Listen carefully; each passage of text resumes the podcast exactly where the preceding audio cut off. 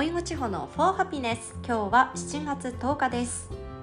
今日テーマは早速ですけれど人種差別について話していこうかなと思ってこのテーマにしました。つい最近ねあったじゃないですか。サッカーフランス代表の選手が日本人に対する差別的な発言をしたニュースですけれどこれを見て個人的に思ったことがあったので今日はそのことを実際に経験したことも踏まえて話していきたいと思います。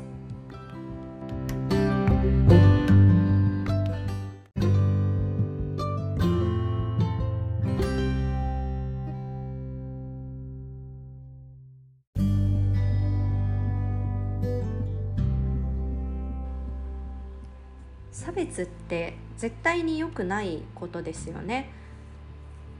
まあ、でも大なり小なり誰しもがそういう発言を幼い時にしてしまっていたりされていたり、まあ、そういうので傷ついたり嫌な思いをしたり誰かに叱られたりしてこれを言っちゃいけないということを学んでいくと思うんですけれどでも大人になってからもしてしまう人意識なくしているって人がいると思うんですよ。差別とかって本人が嫌な思いをするかっていうのがあのかなり大事なポイントだと思うんですけどあとその人との関係性ね関係性が出来上がってる中だったら冗談を言い合ってもあの、まあ、それが笑いになったりするけど関係性が出来上がってなければまあ、初対面であればただの失礼になってしまったりするわけじゃないですか。で私がイギリスに住んでいる時もやっぱりありました。いくつか例を挙げるとおそらくこれは人によっては差別というんだろうけど私は全然気にならなかったという点では有名だと思うんですけどこの動作というか、まあ、外国人のお友達がいる人はほぼ経験あると思うんですが目がねやっぱり欧米の人たちに比べると小さいじゃないですかアジア人は。でだからこう人差し指であの両目を両手の人差し指で横にこう引っ張るジェスチャーこれはね経験ある人もきっと多いですよね。私も経験したんですけれど、まあ、その時があのスイス人の友達と iPhone のミー文字タンプっていうのかな？こう自分の顔を作れるスタンプなんですけどそれぞれ目とか鼻とか口とかをカスタマイズして作るんですね。それをスタンプとしてメッセージとか LINE で使えるっていうものなんだけどそれでその友達と遊んでたんですよ。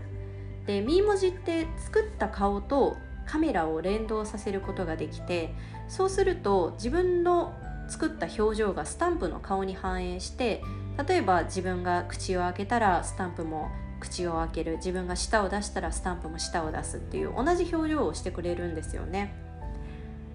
それでふざけて2人で変顔とかをして遊んでたんですけど彼女の目はとっても大きい。で私の目はそれに比べるともう半分ぐらい。だからあのミー文字がねそんな細かいところまでキャッチして彼女が笑った時の目と私の通常時の目の大きさが同じってことが分かったんですよ。でまあもうそれは事実だし全然私はもう遊びの一環だったし嫌な思いもしてなくてあの、まあ、その時に目の前に座ってたあの別の友達に「どうしたの？なんで笑ってんの?」って言われた時に彼女が「あの地方の目ってこうじゃない?」っていう感じでその動作をしたんですよ。だから彼女にも全く悪気がないというか。だけどそれを見てそれって差別じゃないのって思う人はあのいると思うんですよね。で私はもう彼女との関係性ができてたしあの何とも思わなかったけどやっぱりこうアジア人差別とかでインターネットとか見ているとその動作のことを書いてる人がいるんですよ。だからやっぱり人によってはそう感じる私も初対面の人にそれをされたらさすがにちょっとイラッとするかもしれませんけど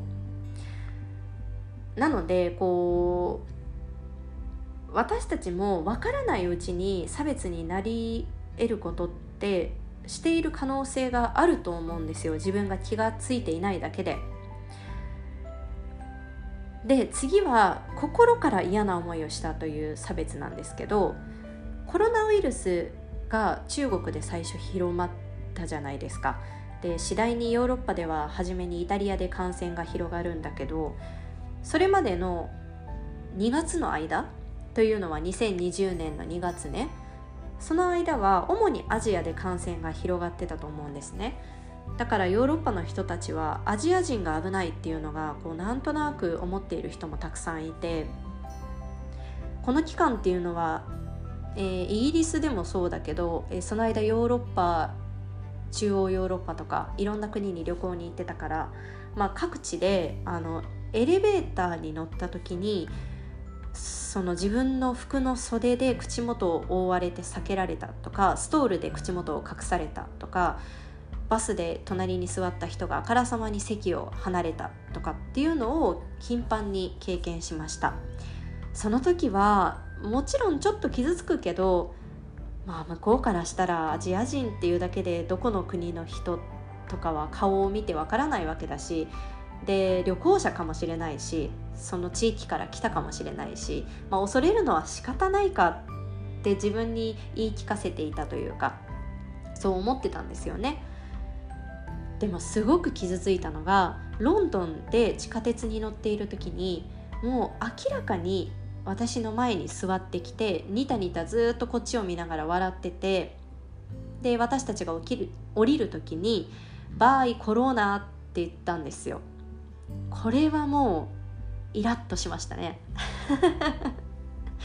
だってさあの服で口を覆ったりストールで口を覆ったり避けられたりっていうのはもちろんいい気はしないけれど100歩譲って向こうも怖い思いをしてる感染したくないんだなってていうのが想像できるじゃない？でも後者のバイコローナって言った方はわざわざ私の目の前に座って他に席も空いてる中でわざわざ私の目の前に来てこっちをじっと見てで降りる時にそういう発言をして明らかにバカにする気持ちが入っているわけじゃない？これはちょっと許せなかったですね。でコロナのこと以外で差別を受けるっていうことは私は幸い全くなかったので私が気づいてなかっただけかもしれないけれど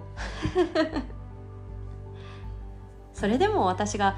そう感じなかったっていうのはやっぱりみんながあの私の文化を尊重してくれたお互いの文化の違いを尊重し合ってたからだと思うんですよね。でこの尊重をし合うっていうのは私はイギリスに行ってから本当に人間関係において大事なことだなと学んでえーと、それまではそこまでこう考えたことがなかったんですけれど、まあ、でも人種が同じであっても育った環境の違いとかあと地域によって少なからず文化の違いってあるじゃない？だから本当に目の前にいる人を思いやる。尊重してればきっと悪意を持った発言っていうのはあまり出ないと思うんですよね。で今回あのフランス人の方の発言ですけれどあのどうやらフランスっていうのはダークユーモアっていうのがあるようでジョークと侮辱的な発言を交えて言うことがある種面白いとされてるみたいなでも日本人にはそういうダークユーモアは全くないわけだし自分が言われたらめっちゃ傷つくじゃないこんなのだから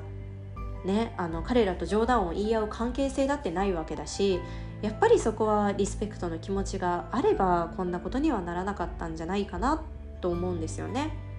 と同時に私もやっぱり違う文化を持った人と接する時は気をつけようって改めて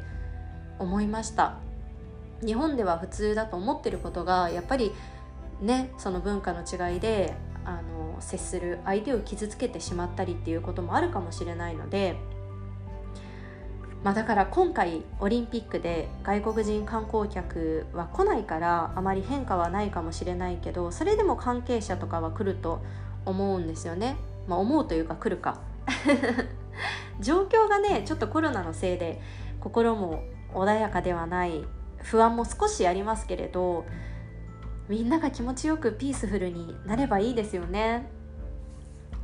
というちょっと今週気になったことを話してみましたあの私とっても尊敬してる人がいてジェーンというイギリスの学校で私に英語を教えてくれていた先生なんですけれど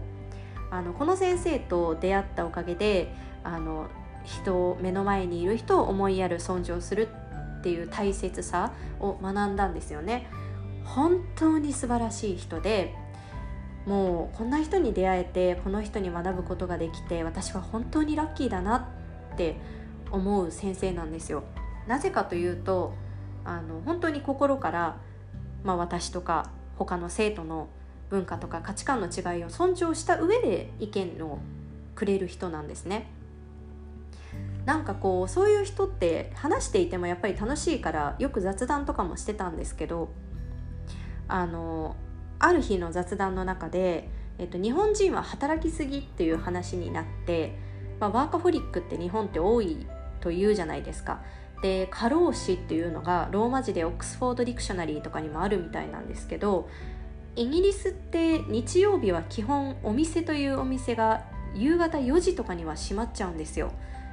仕事よりも家族との時間ということだと思うんだけどまあいいことだねって思う反面やっぱり不便で。それに慣れてないからだと思うんだけど日本って便利だな国だなって思う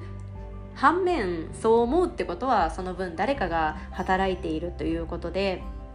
で日本って比較的やっぱり残業とかが多い文化なんだよねという話をジェーンにしていたら、まあ、ジェーンが言ってくれた言葉が勤勉な人たちがいるから勤勉な人たちが多いから世界的に見ても上位にある経済大国になってあと遠くない過去に戦争があったのにこれはすごいことだよって働きすぎはいいことではないのかもしれないけれどそうやってきた人たちには地方は感謝しないといけないよって言われてなんかハッとしてですねなんとなく人の意見にそうだねみたいな感じで同調するでもなくかといって真っ向から否定するわけでもなく相手の文化を尊重するというのはこういうことなんだろうなと勉強しましたあの他にもこの先生本当名言をたくさんくれて もう本当にいい人でねちょっといつかこのジェーンのことを話した回も設けていきたいなと思っています。ということで、えー、今週はちょっと私の気になったことについて話してみました。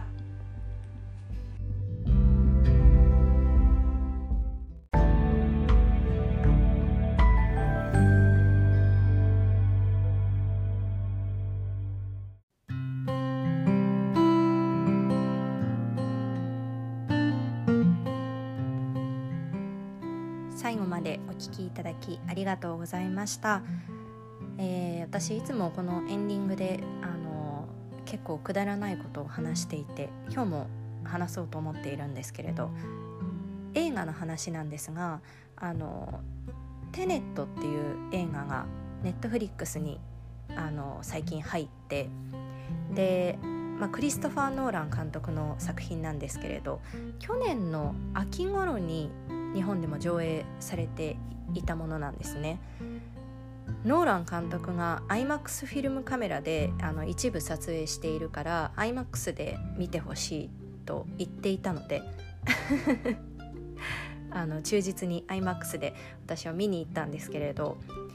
あの本当に久しぶりの映画館だったということもあって緊急事態宣言とかもあったのでなかなか劇場に行けてなくてあの iMAX の音響の素晴らしさとあと映像のね鮮明さというかもうあエンターテインメントって本当にあのなんだろうな勇気とか元気とかくれるなって思ったんですけれど。でテネットはアクションシーンが多いからもう本当に音声と映像の素晴らしさでもうそのアクションがすぐそばで行われているかのように錯覚してもう本当に鳥肌立ったんですけれど。ただねノーラン監督の作品ってあのいつもなんだけど基本難しくて。文系にはちょっとね理解しづらい難しい。あの理系の、ね、脳が必要な科学的なことが描かれていたりあの哲学なシーンがあったりちょっと物語の構造がね複雑すぎる部分があるんですよね。でこの「テネット」っていう映画は時間軸に重きを置いて物語が進んでいくんですけれど私過去一だったんじゃないかな一回見ただけじゃ意味不明だったんですよ それってさあ面白いのって思うと思うんですけどあの映画の中にもね今回「考えるな感じろ」っていうセリフが出てくるくらいでで役者陣もインタビューに答えてたんですけどあのもう難しいから混乱して逐一監督に、ね、あの演技をするにあたって聞きに行ったってコメントしていました。まあ、でも本当に面白いんですよだから本当見てほしいあの演出音楽役者陣の圧倒的な演技どれをとってももう凄まじいのであの本当に1回見ただけで引き込まれるんですけれど。で私はね1回じゃ理解できなかったから解説をね家に帰ってめちゃくちゃ読んだんですよ。こう何回もテネット見たっていう人のブログとかあと YouTube も見たかな解説の。でそれを見てもう一度映画に行きたかったんだけど結局まあ緊急事態宣言に入っちゃったりして見に行けていなくてで今回解説を見てからネットフリックスで見ると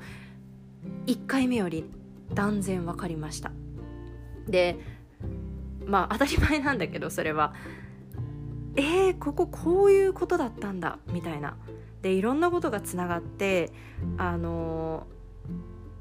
何て言うんだろう。1回目より本当新たな心を動かされる場面とかね感動シーンが増えたりして、